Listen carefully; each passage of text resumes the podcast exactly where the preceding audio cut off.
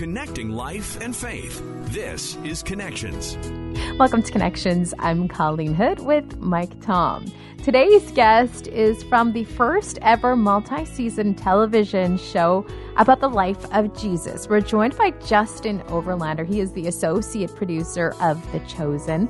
Today on Connections, he's going to share what it was like to work on one of the most successful crowdsourcing projects in history. He's going to tell us a little bit more about The Chosen, and he's also going to share with us his own story and how he came to be involved with The Chosen. We'll hear that and so much more today on Connections. We're joined today by Justin Overlander. He's the associate producer of The Chosen, the first multi season television show of the life of Jesus.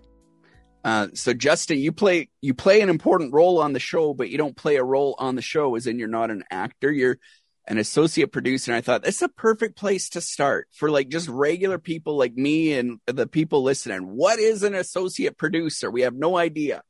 Well, I don't mean to disappoint you, but I actually do play a small role in episode six when I barge in on uh, Quintus's office uh, between Matthew, the apostle, and Gaius, his escort, his Roman escort. So uh, nice. I do actually act a little bit too, but uh, as an associate producer, that title can mean so many things in uh, so many different productions. But for The Chosen specifically, it just means I have fingerprints on a handful of things, and uh, Dallas tries to dust them off once in a while. Dallas Jenkins, our creator and director, but uh, I keep putting them back. I don't know. Uh, originally, I just actually started helping out with social media outreach. You know, kind of built up our Instagram page and uh, worked on Facebook, YouTube. I mean, we got a, a, a YouTube guru named Derral Eves, who is just a, a, genius when it comes to uh, the YouTube world. And so he really built up that audience, and I assisted with that.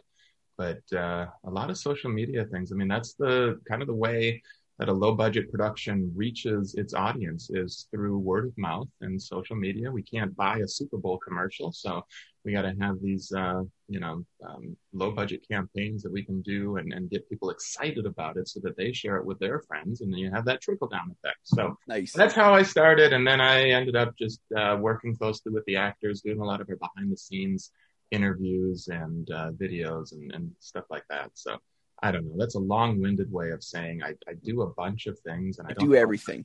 Uh, well, I don't know if I like jack of all, master of none. That might be a nutshell, I guess.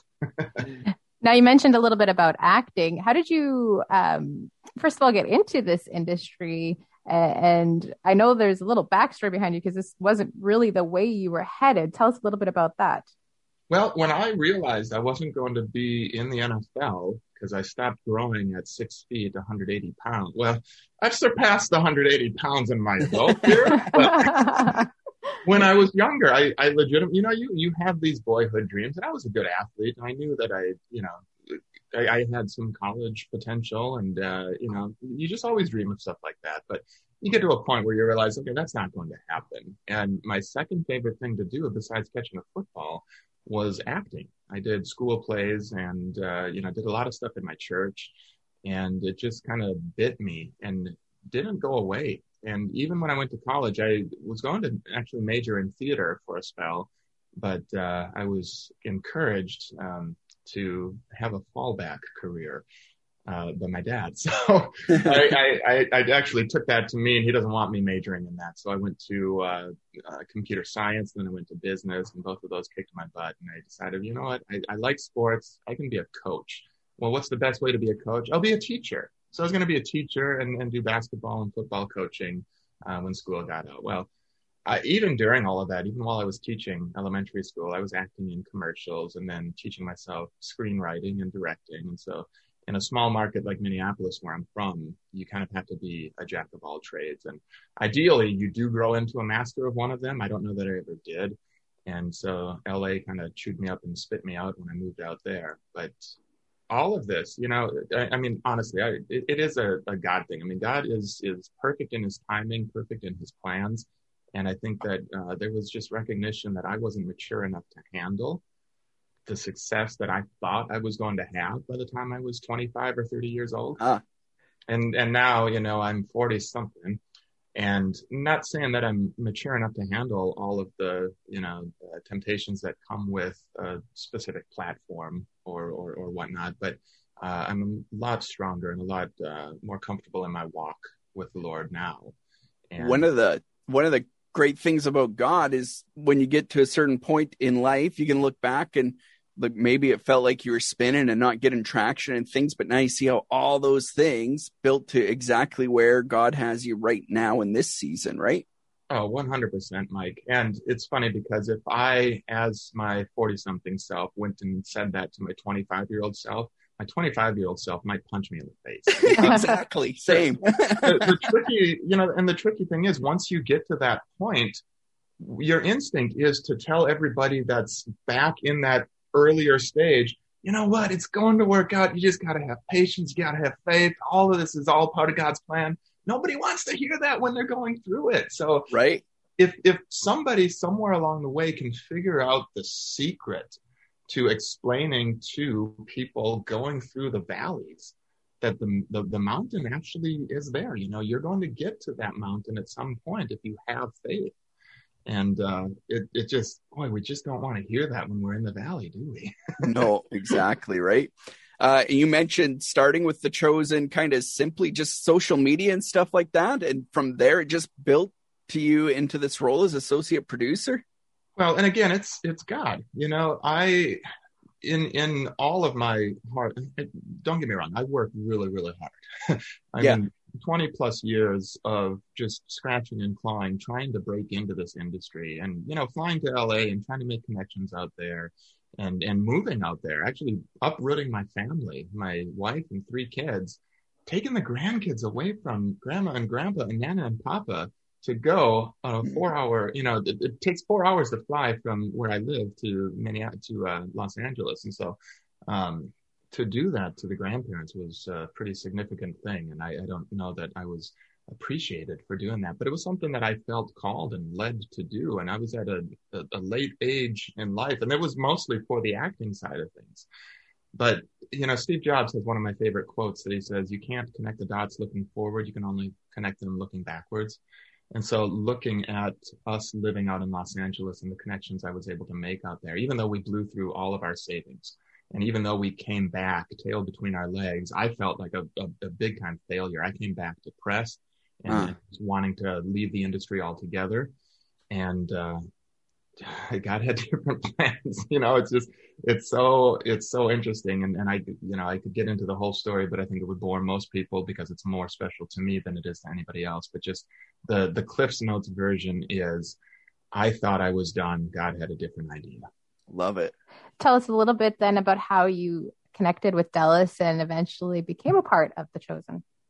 Well, and that's another one of those, you know, God things. It, I had met Dallas years ago at a really small uh, faith-based convention here in Minneapolis, and uh, it was small enough to the point where he actually came and, and sat down and had lunch with me, and uh, it, we we connected right away. Like there was there was just something that drew us together. Now we could take credit for it. You know, we recognize that we have similar sensibilities or, or all this, or we could just say, you know what, God had a divine appointment there. And I think it was probably a combination of, of both, to be honest with you and we just stayed cordial. After that, um, you know, we, we exchanged phone numbers, so we would text once in a while. It was never him texting me. It was always, I was always the one uh, reaching out. And then that's a, now it's so interesting. And, and I don't say this in a boastful way at all, but now I'm kind of in that position where I do have a few people that reach out to me and, uh, you know, kind of have that, what can you do for me? Um, mentality. And I, I, think I had that with Dallas even at the beginning, but I tried to not be annoying about it. And uh, just, you know, it, it's this whole hand down. When you when when you go to somebody with your hand down and you want to drop something into their hand, like you're offering something, that's the way to approach relationships.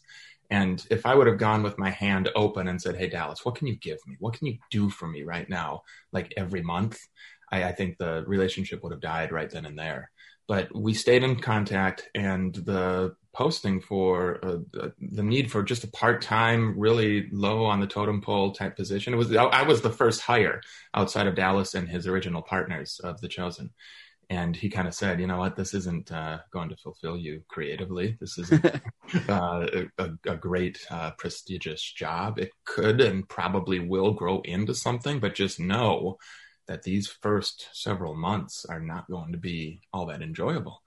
I said, I don't care. I love the project. I love Jesus. I think this has the potential to make a difference in the world. My literary manager at the time told me I was nuts, and uh, it's not my literary manager anymore. But it, it just really is again, and then it's not. It never was honestly about the money. You know, there, there's this uh, misperception that a lot of people want to get into Hollywood because you know that's where the gold is you know, you become a famous actor, a famous director, a famous producer, all that stuff. I mean, the fame, the fortune, you know, you got your beach house in Malibu, you've got your vacation home in the Rockies. That's never been a, a lure for me, a draw for me. I, I would love to be financially independent and not have to worry about finances, but my goodness, I just wanted to be doing what I love and what I feel like God called me to do and that is tell stories and then in between the stories just love on people and remind them that Jesus loves them where they're at, no matter where they're at, and that he will find them and meet them and is willing to hug them no matter how low down they feel in their life. So, did that in your original pursuit then of acting in the film industry, did that always include necessarily faith based films? Was that? Oh, no, absolutely not. As, as, a matter of fact, I mean, I've I've been a lifelong Christian. I don't have a, a, great coming to God moment or anything like that. I, I my you know my missteps have just been out of selfish desires and selfish thoughts and depression and, and things like that. But otherwise, I have never denounced faith or or you know strayed from the word or anything like that but I always thought I would be kind of this uh, sheep in wolves clothing. You know, I'd go and I'd be in the ce- cellular world. I'd be communicating with atheists and and uh, you know people that just don't buy into this at all. And I wouldn't be spouting scripture to them. I would just be polite, nice. Uh, once in a while, I would maybe talk about this Jesus guy, but more than anything, I would just be please and thank you and hold the door and how can I help you? And I tell you what, I honestly got in trouble a lot of times on sets that I would be on as an actor because I would always want to help the crew move stuff. And like one time in specifically, I, I got on the other end of a table and I'm helping a, a, a PA move a table across the floor. And the first AD came over and said, dude, don't said, what? I just trying to help. no, liability, man. We can't have you do that. Breaking union rules and right. It was it was uh, an eye opening experience for me. I love that. Uh, and now you're part of one of the biggest faith based productions ever. Uh, did you guys, when you first got involved with this project, like what were their expectations and what were your expectations? Did you think it would blow up the way it has? Man, I I don't know. Expectations is kind of a dirty word in my mind. I think because yeah. as soon as we're expecting something, God will turn it around and do something else, either way better than what we were expecting, or at the moment way worse than what we were expecting, only because we needed to learn a lesson during that.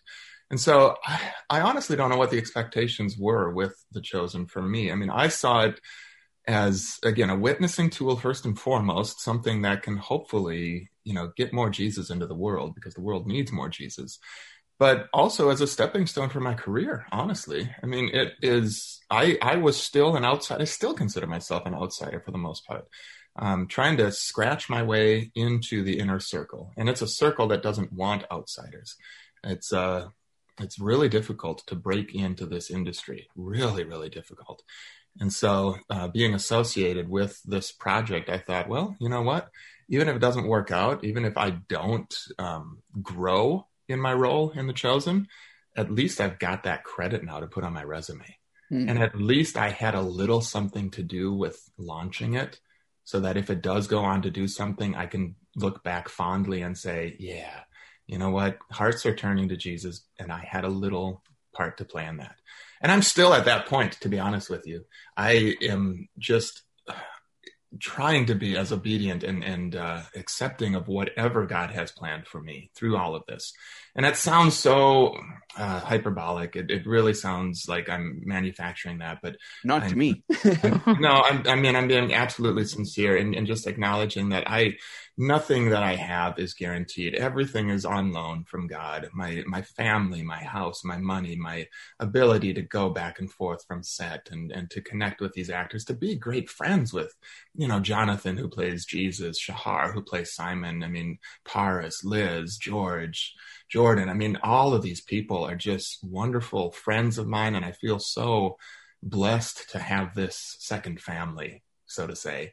And even if God takes it all away from me, today. I'm still thankful that I had this opportunity and that the chosen has turned some hearts back to Jesus. As you said, you you had this amazing opportunity to help launch what ended up being one of the most successful uh, crowdsourcing projects in history. What's been the most memorable or the one part of all of this that really just sticks out for you? Well, my most memorable day on set was when we were filming the the dance at Cana, the wedding at Cana. The dance scene was the the final scene that we shot for season one, and it was an overnight shoot. Our call time was what 5:30, 6 p.m. or something like that. So we're shooting as the sun goes down. The dance that you see in episode five, and for those that aren't familiar with The Chosen, I mean, I should probably mention really quickly. It's the first season is free uh, thechosen.tv. You can go there, find everything you need, or just go to your app store or Google Play and search The Chosen. Download our app. You can stream it to your Roku, your Fire, your Apple TV, all those things it's uh, really the first show that's ever done something like that. But um, episode five, not to give any spoilers away, but uh, in the Bible, Jesus turns water into wine. Oh man! And, yeah, I know, I know, right? and this, this, we show that in episode five of The Chosen. But leading into it, of course, it is the actual big celebration of this wedding. Yeah. And uh, three thirty, four o'clock in the morning I'm standing off to the side. I've got my computer. Uh, I got a, a, loudspeaker from our sound guy, and I've got it plugged in. And I downloaded this uh, super Jewish sounding song from Amazon Music, and you know, it, it's you know, our, our first AD Adam Drake is is calling out. Uh, okay, playback. And so I hit play and then I call out to everybody, five, six, seven, eight, dance. And then they just start dancing. And it's just this joyous experience. And I've got this little selfie video that I did of myself that we put out in a behind the scenes video that I think is even on our special edition DVD that we released a couple months ago. But uh, it was just, I don't know, the energy that day. And Dallas and I have talked about it too. And he, he said that's one of his most memorable experiences on a film set ever. And his career is a little more uh, advanced than mine. So when I say it's one of the most uh, amazing experiences I've had on set, it pales in comparison to him saying that. But uh, just to be there at four in the morning and to have everybody so happy and so excited and so joyous, and for me to be the DJ at the wedding at playing this temporary music that then is, you know, uh, traded in for something that Dan Haseltine and Matt Nelson composed for us um, was just such a wonderful, wonderful experience. So that, Colleen, is my favorite uh, experience on The Chosen. I love that. Put that on your IMDb. DJ at the wedding in Cana. oh, absolutely. Well, and I, guys, I grew up in radio. My dad and his business partner started a radio station in a rural community in Minnesota, and so I was sp- actually queuing up 30 no and a thirds and 45s when I was, you know, 13, 14, 15 years old. And I still to this day have dreams in the middle of the night that I don't have anything queued up and it's dead air. the, and that is a classic radio nightmare. I, I, still have it. I haven't been on air. I still have my FCC license, but I haven't been on air in, you know, 25, you know, years but I still I, I, still have those nightmares that I don't have anything queued up, or that I've got the 33 and a third queued up at 45 speed. I know that's probably before your guys' time. You're, you guys are a little younger than I. Oh, am. that's my started in radio with records and cart machines, which are eight. Yeah. So yeah. yeah. um, you, you know, not only you had that amazing night too in season one. Uh, recently, you guys, you had Phil Wickham join you on set for uh, the upcoming new season too. Yeah, Phil is a, a, tremendous guy. I I honestly didn't have a lot of one to one interaction with him, but I was in his presence, and you could just tell that he's just a humble guy. Uh, really loves the Lord. Uh, he and, and Dallas clicked, and uh, you know, not only Phil but Mandisa was there, and I got to uh, talk with Mandisa oh, nice. a little bit. Uh, Matt Maher was not on set, but he did a um, uh, a, a song for our uh, Christmas special uh, for King and Country was was actually on set. Now they were there before we started filming in Utah, so I didn't get to meet them, but they finished up their little drummer boy uh, music video at the set that we were using in Utah. Ah, cool. Uh, yeah, so Joel uh, Smallbone and uh, one of his brothers, not Ben. I, I anyway, um, it doesn't matter. And now I'm just name dropping, but they're just super, super super guys, and uh, you know I love their music, so it was just a thrill to meet them. And uh, goodness, there were there were others too that now I'm I'm drawing a blank on. But yeah, our Christmas special was a, a blast, and I got to help with that just marginally. But uh, yeah, when you bring up Phil Wickham, it reminded me, yeah, yeah, that's a cool dude, just a, a really good guy. Now, you have an extremely strong faith, which we've heard over this entire interview. Um, during the filming of this, did it ever evoke emotion in you? I know it can be hard on set. When you're on set, it's acting, it's it's a little bit harder. But did that ever evoke emotion, or after just watching it and being like, "Wow, wow, this is amazing"? Yeah. Oh my goodness! All I mean, again, it sounds hyperbolic to say that to say all the time, and it's a stretch of the truth a little bit. But there are numerous moments where I was getting choked up on set, and I've I've talked uh, other times about the the very first week of filming, just watching Jonathan as Jesus interacting with the kids around the campfire, because that was the very first thing we shot was episode three of season one, and that's Jesus and the kids but in uh, episodes five through eight, so episode seven is the exchange um, of Jesus and Nicodemus on the rooftop. And I remember just being there for the rehearsal of that scene. Like this, this is just the actors with the scripts in front of them. It's it's Erick Avari as Nicodemus, Jonathan Roumie as as Jesus, and it's crew. I mean, there's you know 50 crew standing around. There's a green screen for crying out loud. This is indoors. This isn't actually out on a rooftop. It's all manufactured. It's all fake. And I am standing there watching these two actors crying because you you get to these moments where you're like, is this how it really was? Could this have actually happened in mm. this way? And the end of that scene still wrecks me when I watch it. But I remember just even the rehearsal of those guys with with Akis, our cinematographer, walking around, putting his hands up, you know, looking like he's framing the shot, and and Adam Drake, our first AD, of course, Dallas Jenkins, our, our creator and director, walking around. I mean, our VFX guys, you know, Chris June, our VFX uh, producer, and Will Nicholson, our VFX supervisor. I think they were both there walking around putting X's on the green screen because all of this, there's so much technical stuff behind this. But I got all of that, you know, I lost all of that. And, and my, I was just tunnel vision watching. And, and they're not even in wardrobe yet. For crying out loud. It's Jonathan in street clothes, Erick in street clothes. But I'm listening to these words and hearing their voices say it and I am literally standing at the side watching and starting to cry. So that's cool. yeah, yeah, there there are many moments like that on set. Um, you mentioned we can stream season free for one, get in the app or a multitude of places. Season two is like right around the corner, is it not? Do we have final details on that yet? It is right around the corner, and we literally just wrapped uh, yesterday, like yesterday, middle of the night, um, it was an overnight shoot, and that was the last scene of uh, season two. So now it's hardcore editing. I mean, our editor John Quinn has been working on cutting together footage for months. You know, basically since we provided him some footage, he's been cutting it together at Kappa Studios in Burbank. Great people there too. Shout out to Kappa. I love them. um, but we're hoping we're, really and it's it's just around the corner so forgive me if this isn't accurate but we're hoping that we get episode one of season two released by easter. Nice. Perfect. That's the hope. That's still the goal. Um, but uh, you know it, it, again expectations plans all that stuff. God kind of laughs at that. He might have something else up his sleeve.